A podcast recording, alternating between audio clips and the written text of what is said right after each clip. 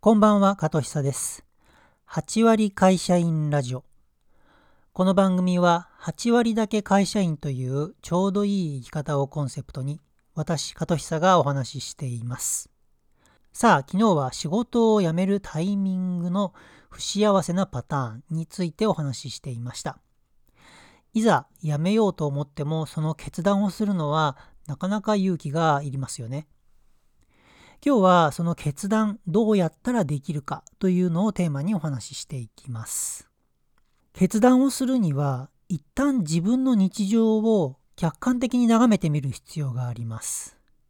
それには物理的精神的に自分を切り離してみることが必要です。実際どうやるのか僕は京都のお寺に修行に行きました。まあ、修行といっても3泊4日で受け入れてくれるお寺があるんですね。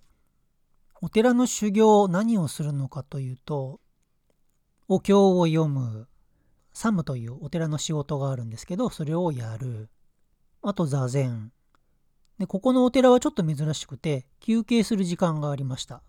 まあそんな風にですねお寺で3泊4日過ごさせてもらったおかげでまず物理的に自分を日常から切り離すことができました。長野から京都に行ってますんで、もう全然違う場所ですよね。これが物理的に切り離すっていうこと。そしてもう一つ、精神的に、これどういうことかというと、これもしも遊んでたら、観光とかをしてたら、普通に仕事をして休みを取って旅行に来ているだけなので、日常とつながっちゃってるんですね。何の参考にもならない。お寺は幸い仕事があったので今自分がやっている仕事を手放した時にどうなるのかっていうのが疑似的に体験することができました。でそれをやってみて案外大丈夫だなと思えたんですね。なのでもうその感覚を持ってお寺から帰ってすぐに会社で辞めますと上司に伝えることができました。これ言ってみれば映画の中にいた人がスクリーンの外に出てきて観客席から自分のいた世界を眺めるっていうそういう感覚だと思います。物理的に今自分がいる状況から離れてみる。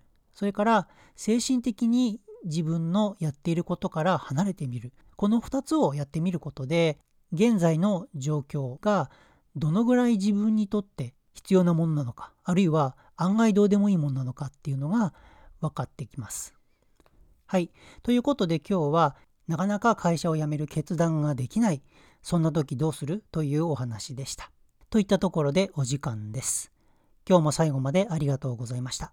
続きはまた次回。